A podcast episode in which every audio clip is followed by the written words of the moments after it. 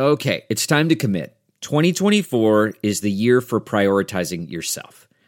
Begin your new smile journey with Byte, and you could start seeing results in just two to three weeks.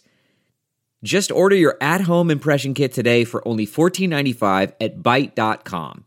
Byte clear liners are doctor directed and delivered to your door. Treatment costs thousands less than braces, plus, they offer financing options, accept eligible insurance, and you could pay with your HSA, FSA. Get 80% off your impression kit when you use code WONDERY at Byte.com. That's B-Y-T-E dot com. Start your confidence journey today with Byte. That's not just the sound of that first sip of Morning Joe. It's the sound of someone shopping for a car on Carvana from the comfort of home. That's a good blend. It's time to take it easy, like answering some easy questions to get pre-qualified for a car in minutes. Talk about starting the morning right. Just like customizing your terms so your car fits your budget. Mm-mm-mm. Visit Carvana.com or download the app to experience car shopping the way it should be convenient, comfortable. Ah.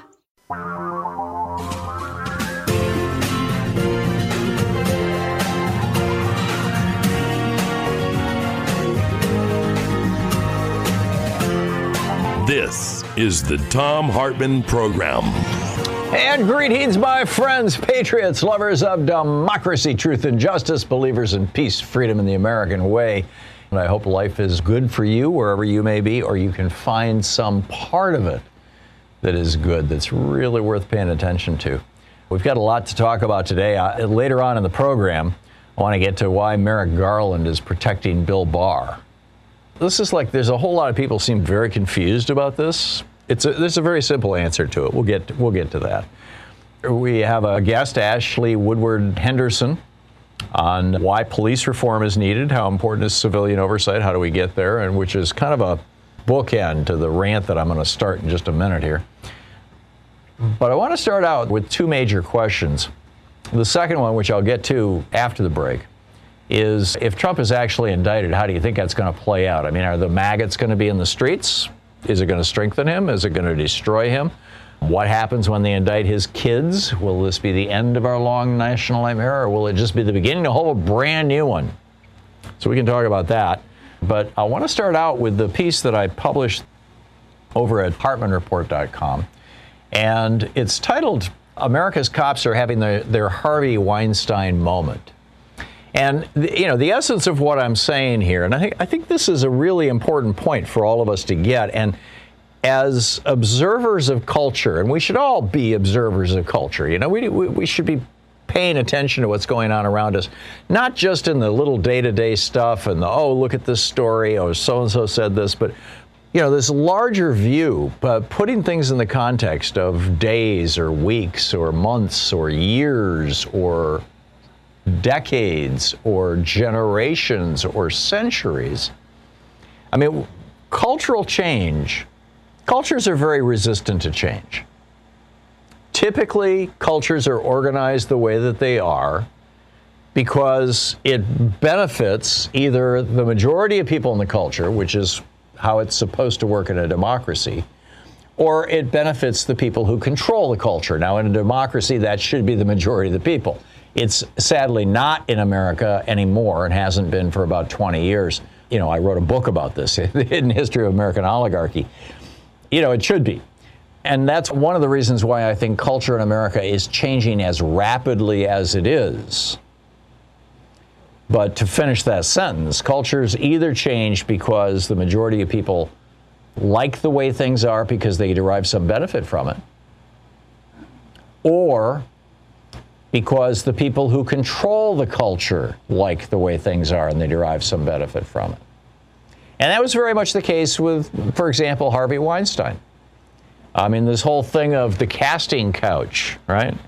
Uh, this is, you know, this was his defense. Oh, women just want to have sex with me because I'll put them in the movies. There's nothing wrong with that. That's just transactional.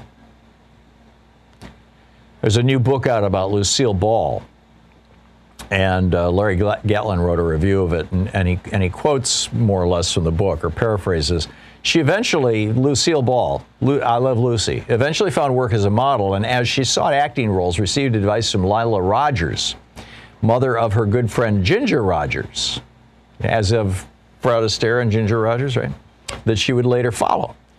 And Lila's advice was, quote, if you want to be a, to a woman, if you want to be a star within two years, get auditioned on the casting couch. And then Lila Rogers goes on to say, that's the advice I gave my own daughter. That's how Ginger Rogers got into, into the movies.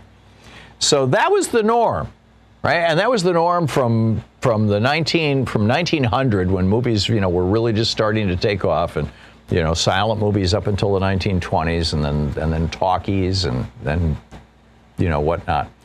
That that whole casting couch thing, you know, the the Harvey Weinstein um, saying, "Hey, it's just you know this is the way it is." I mean, Louise and I were watching a Cagney and Lacey the other day.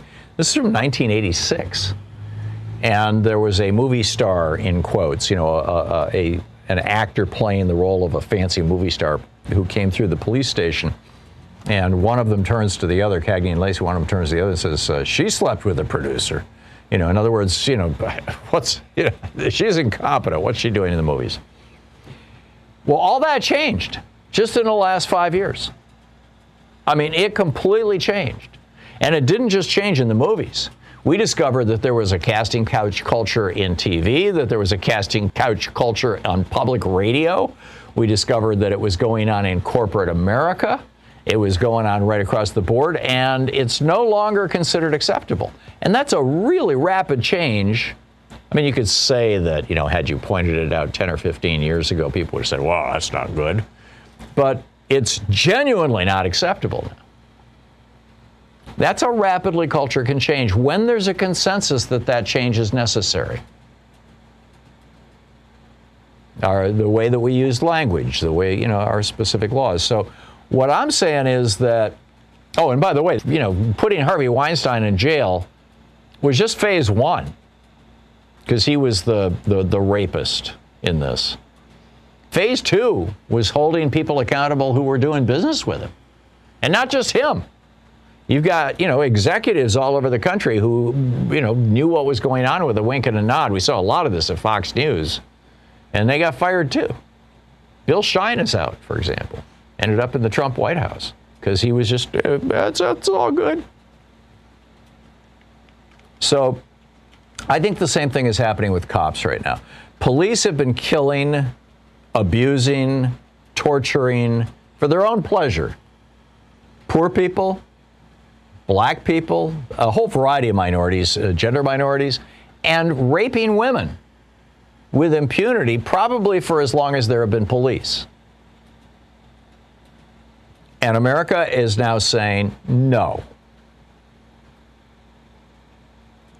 And a lot of the rest of the world is on board with us on this. Down in El Salvador, they just found eight graves in the backyard of a cop and the whole country is just bent out of shape. I mean, it's a national scandal. The murder of the pol- by the police of George Floyd didn't just trigger a movement in the United States; it triggered a movement around the world. And basically, the movement is that you know, just like with the Me Too movement, you know, women are sick and tired of being used. Now, the Bad Cops movement, you know, hashtag Bad Cops has gone international.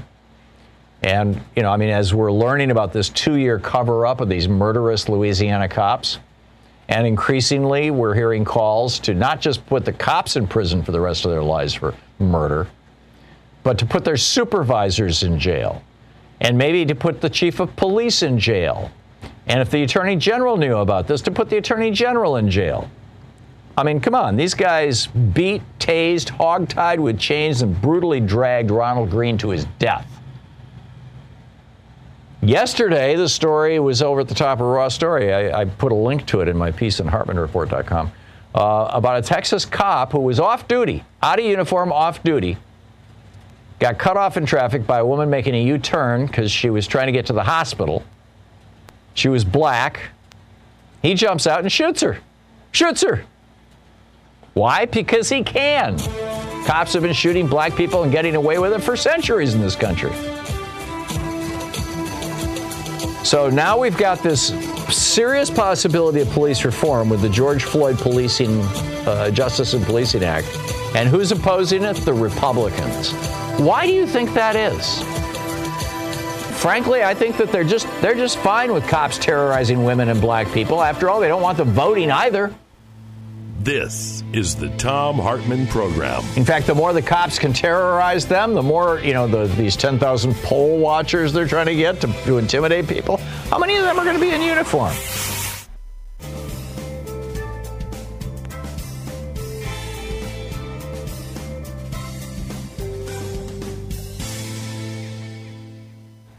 Jim in St. Augustine, Florida. Hey, Jim, what's on your mind today?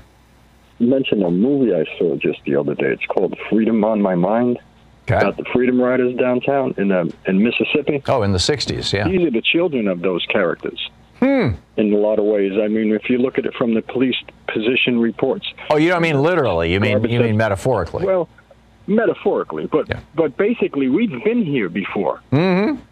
Would you agree? I absolutely I mean, agree. I've this seen is- this. this I- is- this I- is this is the this third is time I've seen this wheel crank in my lifetime, Jim. I think though this time it's going to stick. Well, let's see. But uh, I'd like to. I mean, I just promote that. I mean, that that there just lights lights a fire. I mean. Well, I mean, look what are out of happened as a consequence of the Freedom Riders. You got the. Civil Rights Act and you got the Voting Rights Act. Exactly, exactly. And I don't want to use all of your time, but if you mention that, th- this, like I said, things are getting sticky. Would you agree? I do, and that was the point of my op-ed this morning. Is that Exactly. people are Yeah, saying I was gonna enough is that, I enough. get yeah, hmm yeah, truly. But the prices that were paid and the, the the camaraderie was put together at that time, and the media, what they do today versus what they were allowed to get away with before, Mm-hmm. and all of these bodies that are buried everywhere, you know, in a historical sense, this is this is very familiar. Would you agree? And then, Yeah. then that's that's all I have to say. Yeah, And no, I, appreciate you my yeah, call. I, th- I, th- I think Well, you, I think you said it well, Jim, and, and, and I'm with you. Thank you for the call, Mark in Valley, Washington. Hey, Mark, thanks for watching Free Speech TV. What's on your mind today? Well, good morning. I got a comment on both your topics. Okay. First, Malcolm Nance's new book is about the up. I don't know what the title is because I don't know if he has a title yet, but it's about the upcoming Trump insurgency. Okay. And according to him, he's been listening to the chatter about all these right wing hate groups online. And if Trump gets arrested, it's going to get ugly. You know, I suspect that that may well be the case. And when it comes to the police and the Republicans, they both answer to the same people. They're they're both acting exactly how the plutocrats and the power brokers that run everything want them to act. Well, and I would take it a step beyond that. They're also acting in the context of a culture that grants, largely, grants impunity to white men. And most of the cops who are doing this kind of abuse are white men. And so, you know, Yeah. you've taken their, their natural white privilege and slapped a, you know, an additional layer on it, and they're strutting around. And I get asked all the time why I have a problem with police forces, and my pat answer is they've been on the wrong side of every right social issue since their inception. Well, it's a good point. The reason why I wouldn't specifically say that's an indictment of police is because the job of police is to defend the existing law, which is always the old order. And so what the movement is doing is it's trying to change that existing law to some new order. But the cops are defending the old order. So, you know, in a way, they're the most conservative instrument, agency within our entire realm of government. But they're They always don't want to give up the power. yeah, no, I, I get that. I, if we're talking about the cops themselves, about things like internal investigations and stuff like that, I totally get that. Two, Mark, I think you're right on all your points. Thanks a lot for the call. It's good to hear from you. Stick around. It's the Thom Hartmann program, speaking truth to power right here.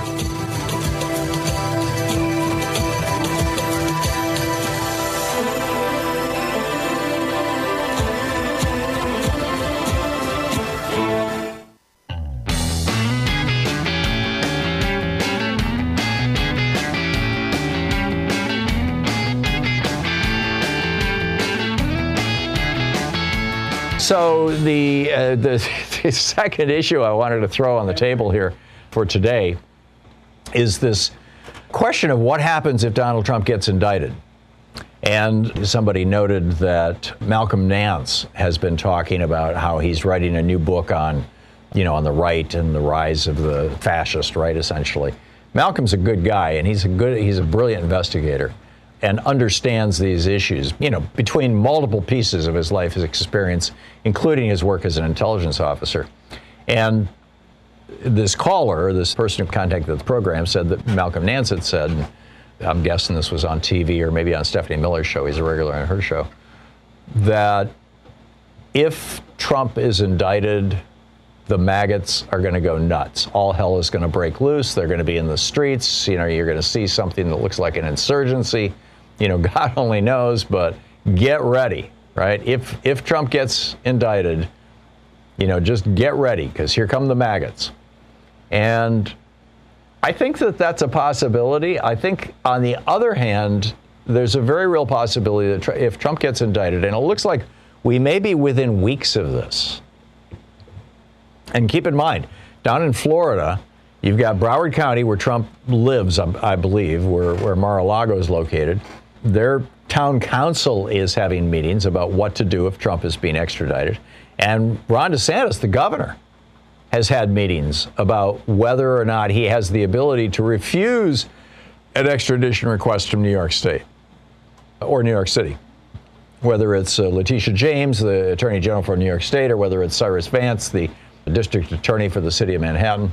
And now you've got other jurisdictions as well. I mean, there's, there's federal crimes that Trump has apparently committed that are being looked into or that he might have committed as well as uh, crimes that occurred within the District of Columbia. So you've got four, uh, to the best of my knowledge, four different, essentially uh, prosecutorial agencies looking into his in, into him, and that doesn't include, you know, the possibility of congressional investigations. That doesn't include the FBI and the Justice Department reevaluating their non-decision, which is what I'm going to get into later in the program you know, why Merrick Garland appears to be covering up for Bill Barr, their non decision about prosecuting Donald Trump for 10 instances of obstruction of justice where he was trying to cover up the fact that he was coordinating with Russia, or at least his campaign was coordinating with Russia to determine which states the millions of dollars of Facebook posts should be inserted into to try to discourage Hillary Clinton voters from voting. And there was uh, an effort that was successful, by the way. I mean, I, I, I, don't know why more people in the media are not just coming out and saying this.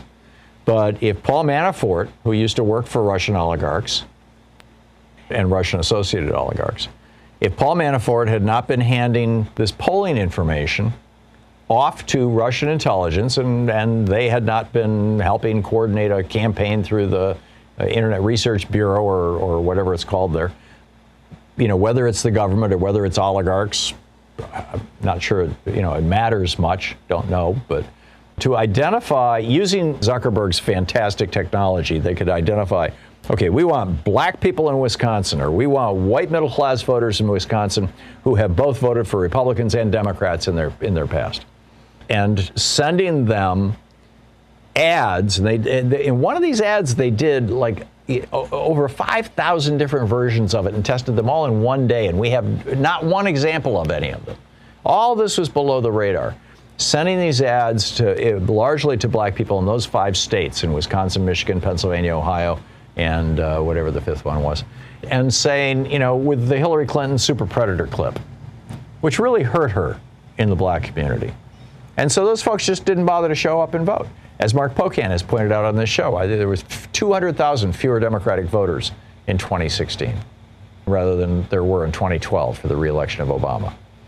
And that was that community by and large. And it was because they were the target of a, a Russian disinformation campaign, and probably uh, ones from, you know, coming out of North Korea, Saudi Arabia. Uh, the one country we're pretty sure actually didn't interfere in this election was China, of all things. But in any case, or in the 2016 or the 2020 elections, I, I think they just didn't want the blowback. They're just too busy making money. But the question if Trump gets indicted, is this going to help him or hurt him? I think you could build a really good case that if the, in the indictment is really strong, and if it's something that every American can understand, and if they come out and say in plain language what it is, that it'll hurt him badly. On the other hand, if you get some prosecutor out there using legalese and talking about weird technical things like, you know, mispriced asset allocations, then I guarantee you the maggots will be out. So, where do we go with this? How do we respond to it? What are you expecting to have happen? And do you think that the Republicans will ever come around and say, yeah, maybe we should do something about killer cops?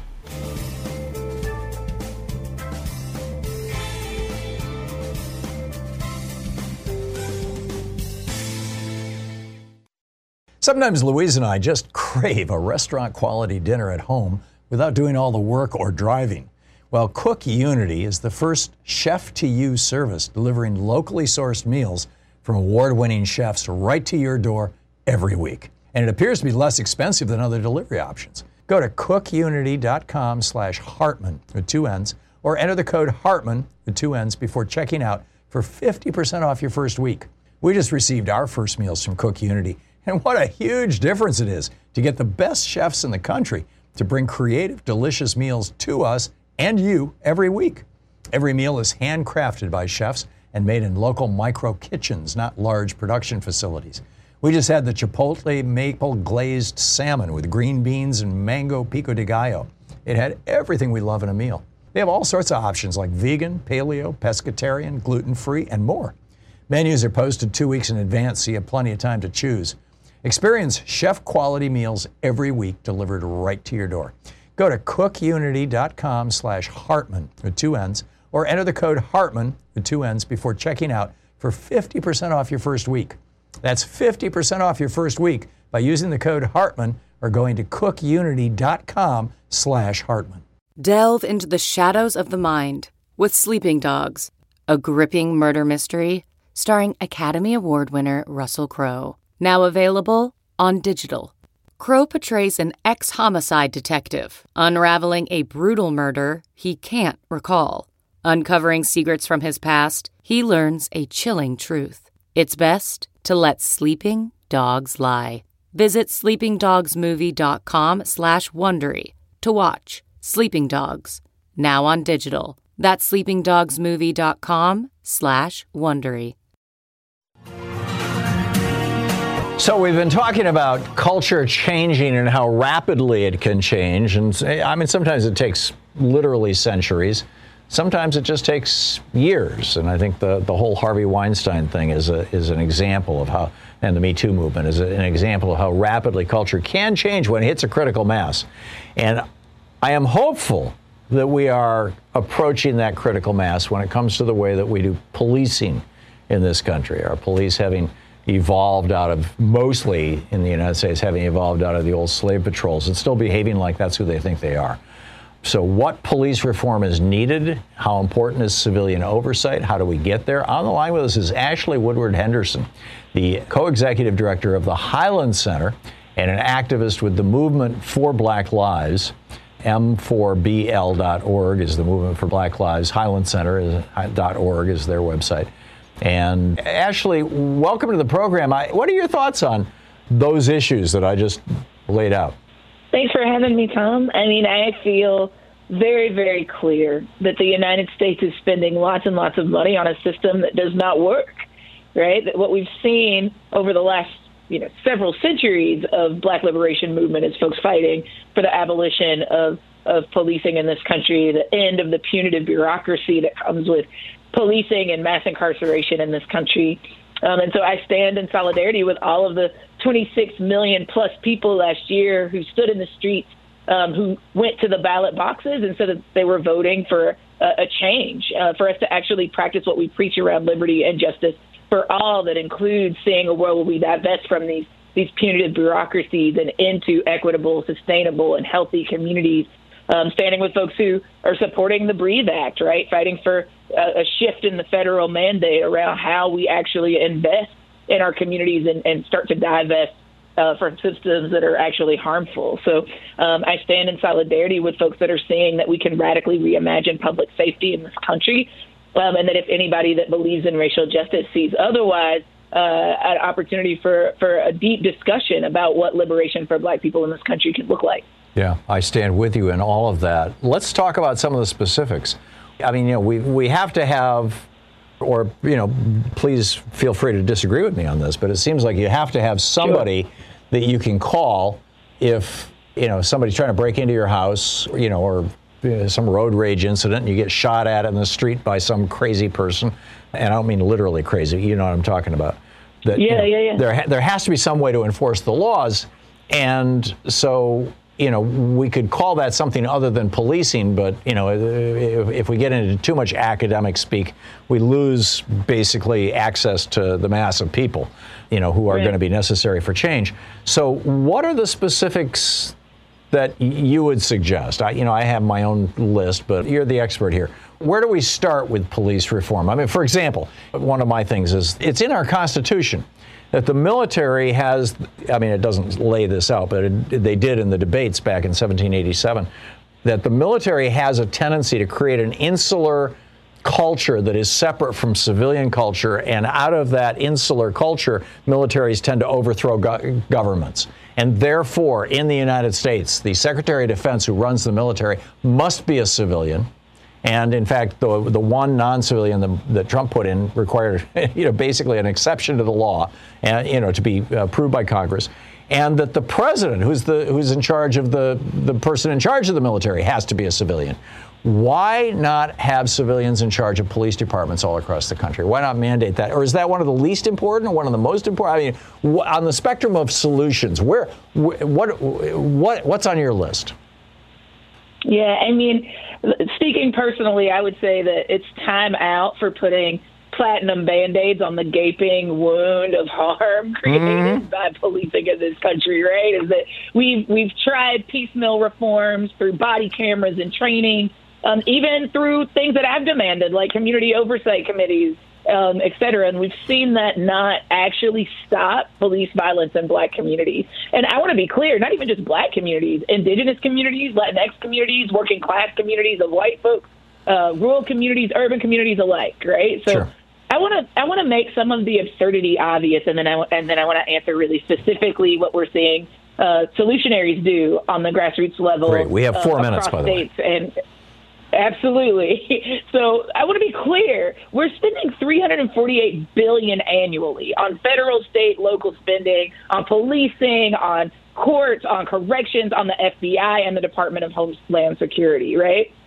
To make it obvious about how absurd that is, how much $348 billion annually is, that's more than mass transit and rail, affordable housing and urban development, fire services, and libraries combined.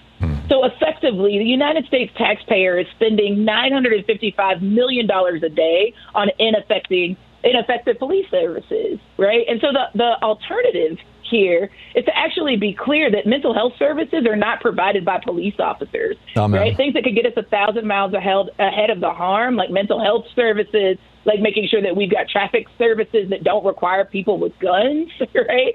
There's so many other alternatives to police services uh, that we could that we could actually be implementing and that quite frankly folks are implementing on the ground. We could use the savings from defunding the police to make our streets safer, more user friendly. Uh, we could expand public transportation services, infrastructure for bikes, pedestrians, and other methods of transportation. What we know is that violent crime is not diminished by policing right? And so we could actually be figuring out what are the ways that we could be investing in, in community services that get us a thousand miles ahead of the harm versus you know, just continuing to dump money into the service of policing, which usually doesn't stop harm, but responds to it and tends to escalate violence uh, in, in a community crisis. So, frankly, I think there's a lot of examples of folks that on the ground are doing incredible work that are defunding the police and investing it into actual community solutions. And you can go to defundthepolice.org to mm-hmm. see many, many, many of those solutions in practice. Great, great, and and and uh, you know,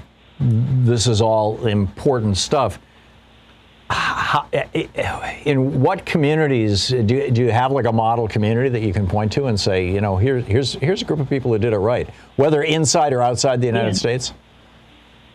Yeah, absolutely. And I and I want to shout out that there are folks literally all up and down the continent that, that are doing this work. Uh, so comrades in, in Canada and Montreal and Regina and Toronto that have been experimenting with demands and strategies uh, to, to defund the police uh, all across the South. I want to shout out uh, folks like Spirit House in Durham, Durham, North Carolina, who have been creating harm-free zones to talk about not only what harm is happening in their communities, but how to respond to those harms without including the carceral state.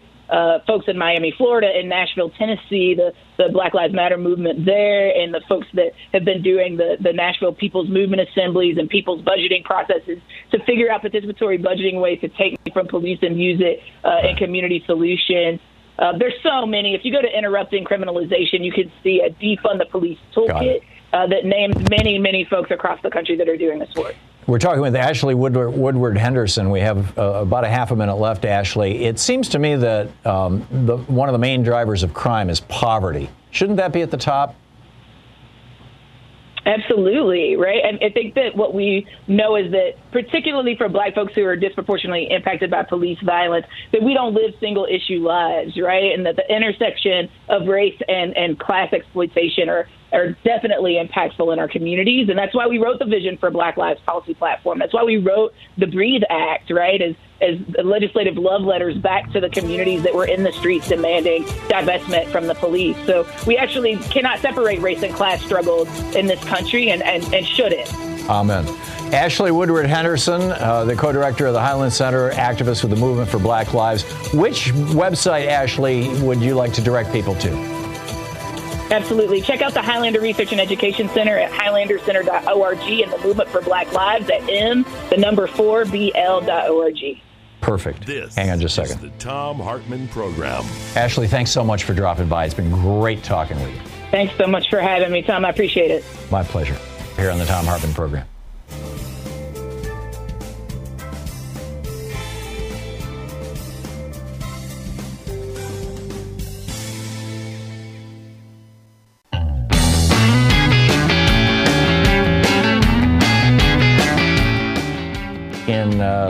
Salem, Oregon, Lowell is on the line. Hey, Lowell, what's on your mind today?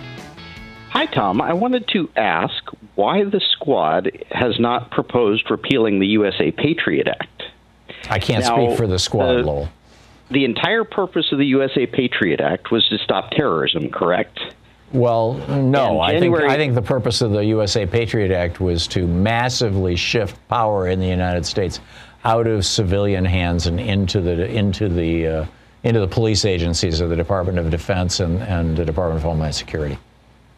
But the the entire I think it uh, was a power purpose grab. of the Patriot Act By the uh, neocons. was to stop terrorism. Well, that was that was how it was sold. uh, sold. they're to calling us. January 6th, and J- they're calling January 6th terrorism. Right. Now, uh, the USA Patriot Act was completely ineffective at stopping uh, the January 6th incident. So Well, that shows. Hang on just a second, Lowell. that- There's there's all this data that we're now getting uh, from the metadata from the phones of who was doing what and where, and a lot of it's been used in the prosecutions, and a lot of it is being used to tie together several of these right-wing white supremacist groups as basically leaders of those of that movement. And I could be wrong, but I believe it was the Patriot Act that allowed that collection of meta- metadata. Now, I'm I was opposed to that at the time, and I'm I'm still very ambivalent about it. But you know, but but but since it was completely ineffective, it, since it was I'm sure it was completely ineffective, ineffective. Is my point. I'm just I, I just think that the Patriot Act is going after a fly with a shotgun.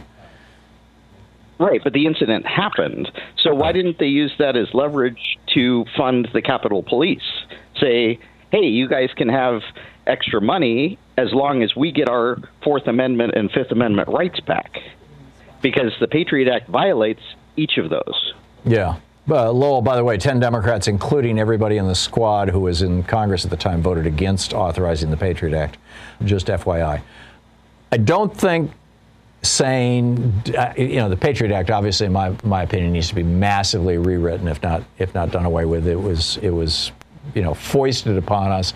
It, it was a dream. It was a wish list for the neocons and had been for years and years and years. And then it got dumped on us after 9 11 as if it was like some brand new written thing. It wasn't. It had been around for quite a while.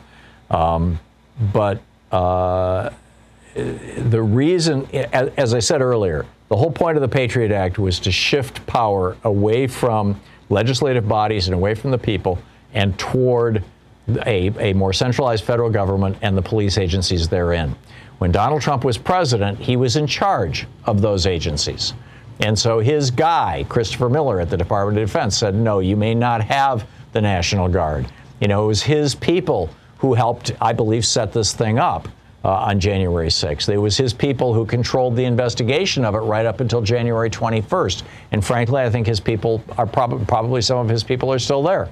And so it's not the Patriot Act. It's, uh, I mean, you could argue that, that we shouldn't have been shifting power like that, um, but it's the abuse of power. And I am hopeful that uh, Trump and his buddies are held accountable for it. But I, you know, I, I, I get what you're saying, but this is not about, you know, some thing that a particular group of legislators need to do. This is, this is a much bigger issue that has to do with the, the future viability of our republic. I mean, that's that's why that's why I wrote that book about American oligarchy. This is we are standing at that moment.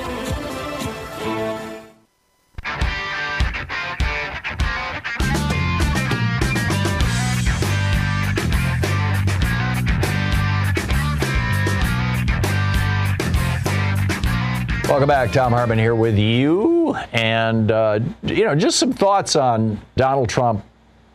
Is it possible? I frankly think it's highly likely.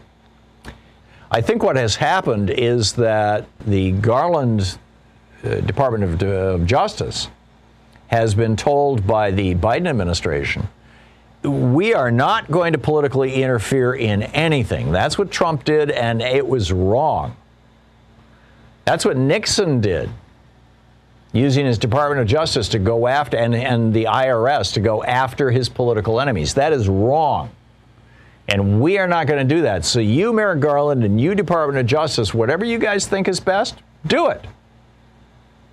And ditto Letitia James, Cyrus Vance, whoever you, oh, and, and let us not forget the prosecutor down in, uh, I forget if it's Cobb County or if it's the whole state. I think it's the whole state of Georgia uh, the, the Georgia Attorney General who's going after Trump for, for corrupting that election, for calling up the Secretary of State and saying, I need you to find me 10,000 votes, please.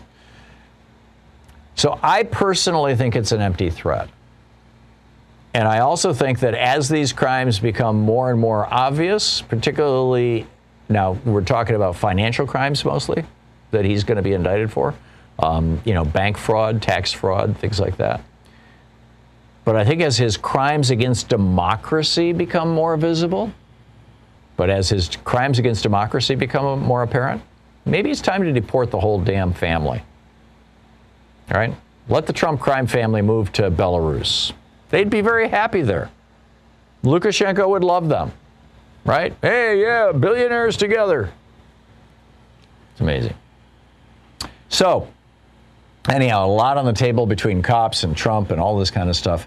And let's talk about it. Chaz in Lakewood, Washington. Hey, Chaz, what's on your mind? So here's the deal. I'm going to get uh, serious.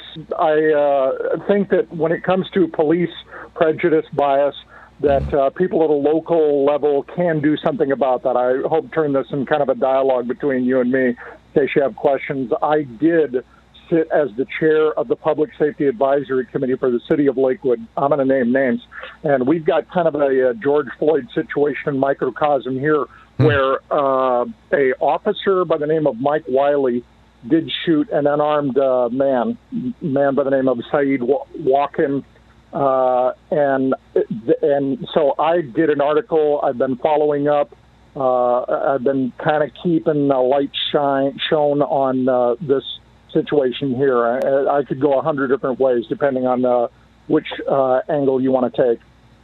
So, well, first of all, Lakewood, Washington has uh, citizen control of their police department. That's very rare. No, sir. No, that is not the case. No. Okay. Uh, the Public Safety Advisory Committee, I hate to say it, is toothless, and it almost oh, it's advisory. addresses police activity. It's advisory, and I tell you what, Tom, I, I've been kind of holding this in my back pocket. I'm on the verge of creating a police accountability committee that is not that doesn't have anything to do with the city, but uh, uh, you know, I'm gathering a packet of information of uh, missteps that the police has had in the past. I've written an open letter to the uh, chief, and I consider him a mentor, a friend. I think he is a very capable officer, but let's face it, yes, in the apple barrel sometimes you're going to get a few loose cannons. Well, and here's the problem. If you even have one loose cannon and everybody covers up for him, they're all complicit in the crime. Um, Chaz, eh, one of the points that I that I make in my op-ed this morning, and that I I didn't really have time to mention in the first block, was that when the country was founded, you know, at the very beginning of the United States, um, the, the people who put together the Constitution came right out and said basically two things. Um, number one, military style organizations, whether they be militias or whether they be the Army, cannot have military command at the very top because they create insular, inward looking um, cultures that can be a threat to democracy. Quite frankly, I couldn't and, tell therefore, you. and therefore, all the all the all the uh, national guards are under the control of the governors, and all of the military is under under the control of the Secretary of Defense, who's required by law to be a, a civilian. We, you know, there there was General Mattis. It took an it took a literally they had to create an exception for him, and then the Secretary of Defense is under the command of the president, who is also a civilian. We have never had an acting general as a you know you had Grant and you had Eisenhower, but they were both retired, so they have to be civilians.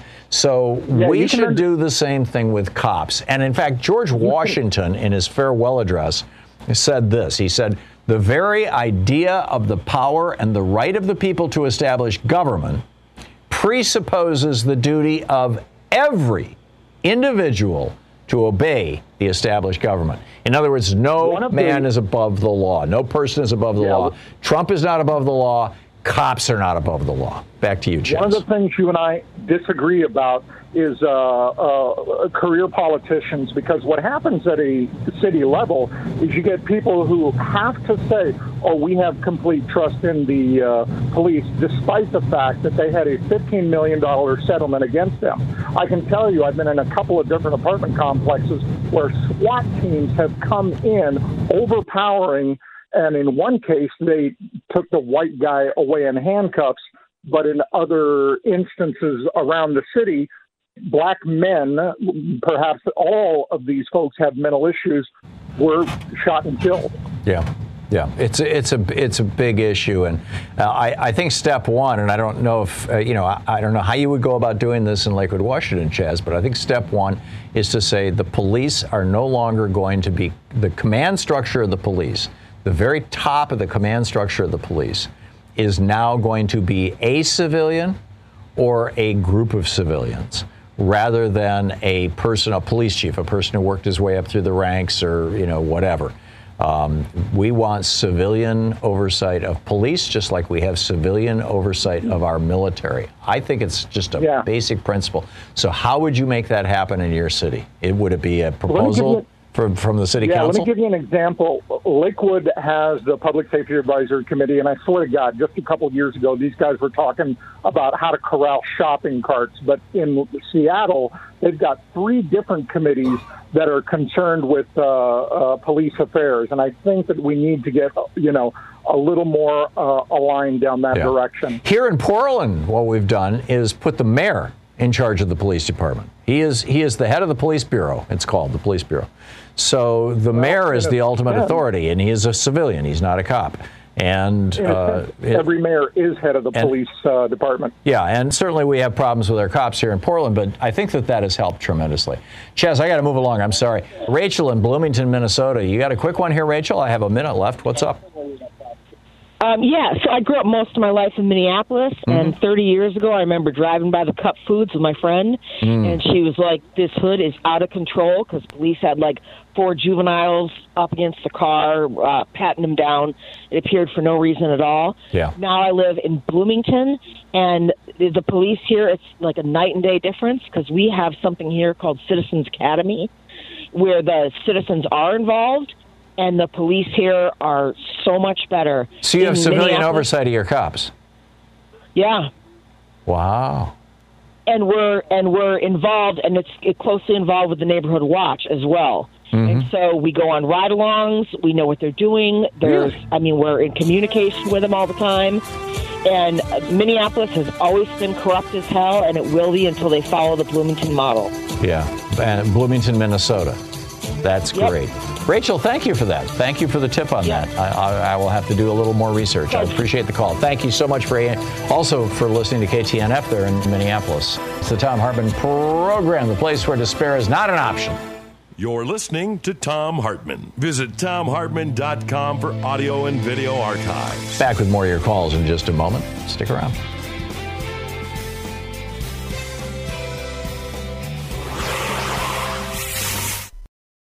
Quick math. The less your business spends on operations, on multiple systems, on delivering your product or service, the more margin you have and the more money you keep. But with higher expenses on materials, employees, distribution, and borrowing, everything costs more.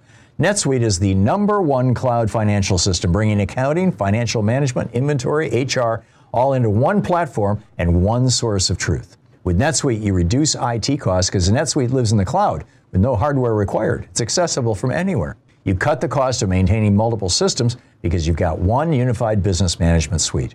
You improve efficiency by bringing all your major business processes into one platform, slashing manual tasks and errors. Over 37,000 companies have already made the move. So do the math. See how you'll profit with NetSuite. By popular demand, NetSuite has extended its one-of-a-kind flexible financing program for a few more weeks. Head to netsuite.com slash Hartmann with two N's. netsuite.com slash Hartmann. That's netsuite.com slash Hartmann.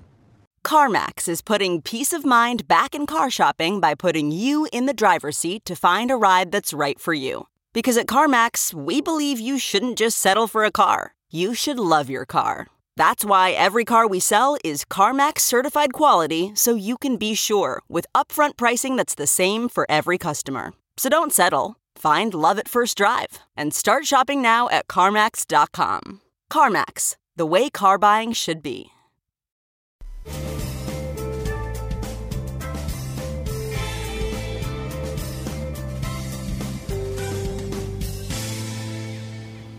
And welcome back. Mary in St. Louis, Missouri. Hey, Mary, what's on your mind today? Hi, Tom. I um, I've had this idea for a while. You know how you always hear about uh, the police getting sued because they violated people's rights, and that money always comes out of the taxpayers' money. And I think, and I don't know how we can make it happen, but if we can, to instead of that coming out of the taxpayers' money, take that out of the pensions. We take that out of the police pensions, the good cops are going to get rid of the bad cops. Well, I, I think you could even do it more direct. The problem with taking it out of the pensions is that the pensions are negotiated and guaranteed, so the city is just going to have to figure out a way to put it back into the pension fund, and then it just becomes kind of a you know a, a, a merry-go-round. But what you do is you say it's just like with uh, with with doctors, you know, if if uh, if if a doctor you know cuts off the wrong leg, you know, because of because they screwed up.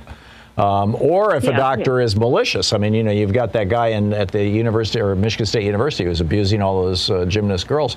Um, if you, it, when a doctor does something wrong, they individually have to pay. And the only protection that they can have against that is to buy insurance. And if there is any indication that they might be the kind of the kind of doctor who is going to be a liability to the insurance company, guess what happens to those insurance rates? We should be doing the oh, same they thing with cops. high. Right. We need to do I away with qualified immunity. And after a cop has beat up a couple of people, it's going to start costing them 20, 30,000 bucks a year to get insurance instead of $300 a year. And you're and that person's never going to work in policing again. That's a, that's a fabulous idea too. Yeah, and that's and that's and that's something that you would think, Mary, that you could sell to Republicans as a free market solution. Let's just let the insurance well, companies They're not really into free market. I know. Only whenever it really works for I them. know, I know, but it's you know it's, it's their sales we have a, a, a party of hypocrites. yeah, So, yeah. um, so okay, all right. Well, thank you I'm for your you. time. Thank you, Mary. It's nice to hear from you. I appreciate the call. Mark in Costa Mesa, uh, California. Hey, Mark. Thanks for listening to the Thom Hartmann app. What's up? Thanks for what you do, Tom. Um, I, uh, just to follow up on, uh, on on Mark that was on about 25 minutes ago. Um, I, I I think that if if uh, Trump is convicted, he will um, and he goes to jail. He's going to have a group of people that that are that can go out to their group and uh, you know put and put away anybody that Trump is uh, upset about and um, he, he'll be he'll be like a mob boss in jail, and also he's going to make a lot of money. He's going to make you know hundreds of millions of dollars with his poor me tactics that Right. he, that he, that he Yeah, every his victimhood. And let's not forget, the Bavarian government, when Trump tried to, uh, when Trump, when Hitler tried to overthrow them in 1923, the Bavarian government threw him in jail for about a year, and he got stronger as a result of that. Yeah, and and tr- yeah, tr- and also, you know. Uh, Which is not to say we shouldn't throw jail- Trump in jail. It's just like a, a cautionary, war- you know, don't I- I don't do what he- they I did. think, that, I, I think that he, I think that he needs to go to solitary confinement because he's too dangerous. He's already got people uh, that uh, that are trying to go after him right now. That I think they're in trouble. We have to pay a Well, lot one of money. advantage of putting him in jail would be, you know, I mean, when Don Siegelman was, was in jail, he came on this program and they punished him by putting him in solitary for a couple of months. And So, yeah, there are ways to deal with recalcitrant politicians.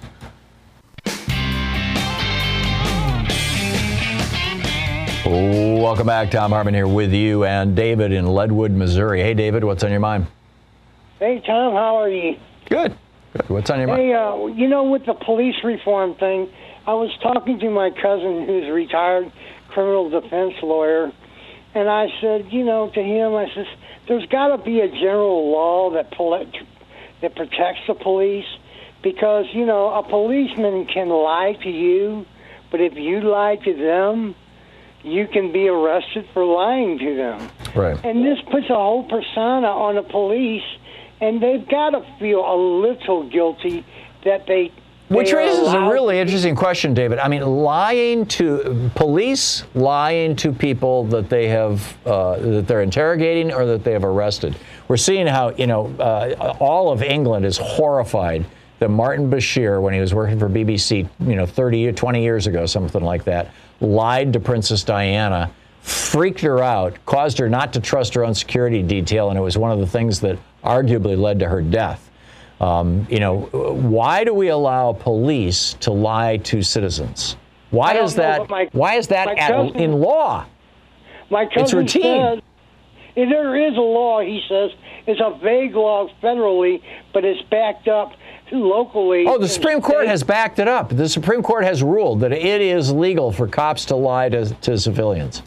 And the most times that they do this is when people are suspect in something, and it keeps them from having to get uh, false arrest, you know, charges. Well, I think they also do it to promote plea deals. You know, they, they will say say they've got some kind of circumstantial evidence that you know that Joe uh, was involved in breaking into that liquor store, but they have no actual proof. They can't. They couldn't Right. actually take it into court and convict him. So what they do is I they sit him down and they say, "Well, here's the circumstantial evidence. You know, you were seen down the street. Uh, we've got you know somebody seeing you driving away." Um, and then they'll make up a lie and they'll say, and there's video footage inside the store that shows a guy that looks just like you sticking him up, which is a complete lie. At that point, uh, George, whether he's guilty or not, says, "Holy crap! There's no way I can get that past a jury. I'll just plead. De- you know, I'll take a year in jail rather than tw- than ten, and I'll plead this out." I think that's one of the reasons that more than 95 percent of all criminal cases in America are pled out. I, you know, you wonder how much of that has to do with cops and district attorneys lying to people who are, you know, who have gotten themselves caught up in the criminal justice system. I think it's a major thing that has to be included in the police reform bills. Yeah, I'm, I'm with you. I, I am completely you, with you. Tom. Thank you, David. Mary in St. Paul, Minnesota. Hey, Mary, what's on your mind? Yeah, I just wanted to tell a story about a family uh, friend that was at our house when I was about 12. And that he was a police officer, and he sat and told us that they thought he thought they should line up all the N word in the alley and shoot them. Whoa. And and just floored me. You know, I was only 12, and I knew better than that. It, it just sort of set me off on a course of, you know, realizing the discrimination that's out there, and, and in the police department. Yeah. You know? Oh yeah, I mean, there's there's all this hysteria about white white supremacists trying to infiltrate the police. Sorry, uh, being a being a cop is an authoritarian position, and authoritarian personalities are drawn to it. And white supremacy and authoritarian personalities are, you know, basically the same thing. Uh, Mary, thank you for the call. Mike in Marietta, Georgia. Hey, Mike, what's up? Hello, Tom. Hey. Got a situation where you've got two Republican laws that come into conflict. What if you're in a car driving home, there's a policeman pulls you over, and you're thinking about, I'm afraid the stand your ground law will protect me, and I've got this gun on the seat next to me because I'm in Texas, and anybody can get a gun for any reason in Texas. Yeah, under I'm this new law that Greg Abbott I'm just passed. armed. I'm afraid I'm armed, and Problem, the problem is, Mike, the stand your ground laws do not apply to police. You may not stand your ground Well- relative to the police. it's our county commission chair was followed one night by a black car. She's a young black lady, and the lights were off. She couldn't tell what was there, and she was afraid. And it took a couple phone calls to the chief of police saying somebody is following me. I'm scared to death. He made a few calls. He goes, "Oh, never mind. That's a policeman." She didn't know it was a policeman till later. Right. Could we end up with a situation where a policeman gets injured by a citizen who decides to stand their ground? Right. That defense won't work though for that citizen. Um, you, there, there. I know of no cases where somebody has gotten off from killing a cop by saying I was afraid. Do you? We didn't. The county commission chair didn't know it was a police person that was following her. It was at night. No, I get that she was frightened, and, and let's say she pulled out a pulled out a gun and started shooting at the car. you know, it's like uh, she she would end up she'd spend years in prison for that. I mean, there there is no stand your ground exception to police, and even even if you don't know that they're police, and and the Supreme Court is fairly clear about this. Mike, I get what you're saying, and, and I and I do get that these two laws seem to be in collision with each other. But but police have carved out such a, a whole separate area. This is why I think there has to be civilian oversight of police all across the country. Now I don't know if that's part of the George Floyd stand, uh, you know, Justice and Policing Act, but if it's not, it should be.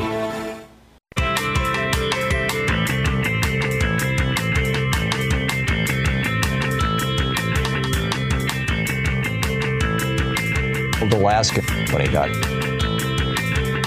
Thom Hartmann here with you, Pam in Chicago. Hey, Pam, what's on your mind today?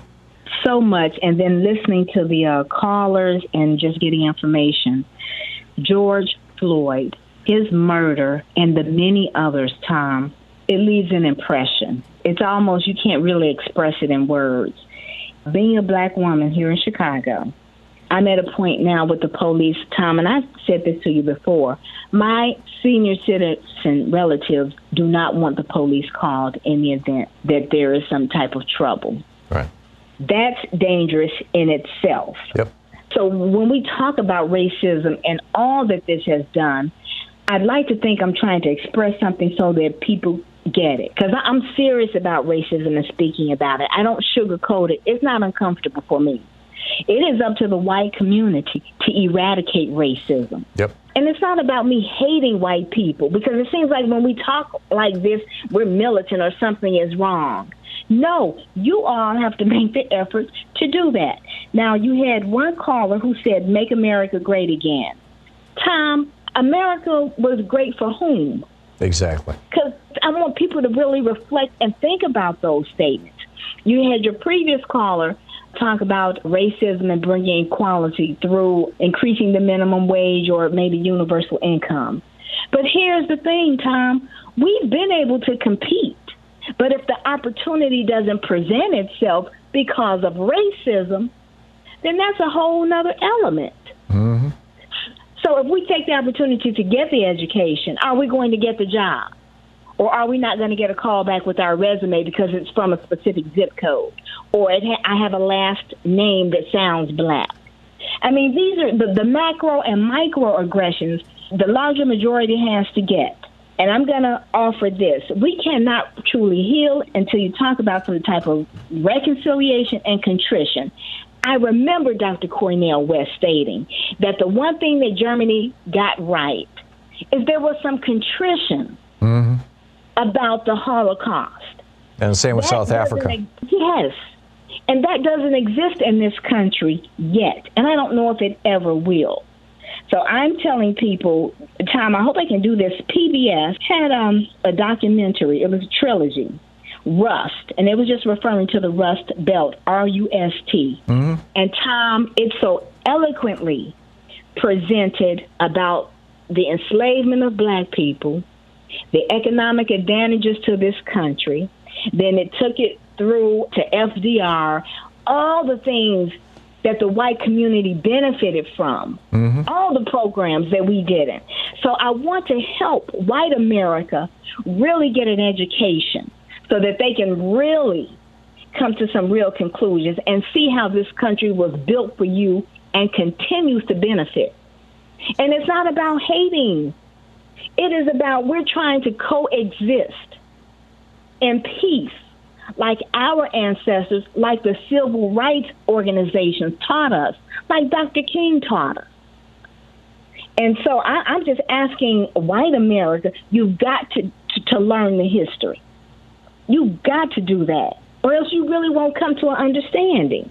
Racism was profitable for this country. This country was built on the enslavement, yes, the indentured enslavement, immigrants paying low grade wages to immigrants. Yep. It was built on that. So, Thom, I'm just asking, you know, as they tell us, black people, we've got to go to school, get the education, you all go to a real school of black history and get this information. And you continue, Thom, also to bring on guests who talk about this because that uh, is important. Absolutely all about that. I realize that the majority of my audience is white. I think you're absolutely right. This is a white person's problem. This is a black person's problem, but it's created by white people. It's and good. if you hate me and think I'm inferior, then you have to question yourself as to why, because you know Exactly. that is not true Exactly. with the accomplishments of black people. Exactly. You know those two things cannot exist in the same space. Yep. And so we've got a lot of work to do, Pam, you and me. Thom, we absolutely do. And all I'm asking is uh, because the violence perpetrated on us by the police, it is. Um, I, don't. I can't even describe it. What it's presenting to us. But what I would like, and I, I'll end with this: the George Floyd Act.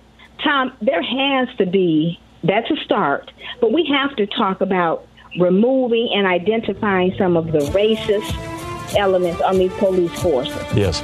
Yeah. Just like they vetted for Joe Biden, you have to vet this entire country, all of law, law Yeah, like they did with the Secret Service. I'm with you. Pam, thank you. It's always nice to hear from you, and you always get right to the point. I appreciate that. Thank you very much.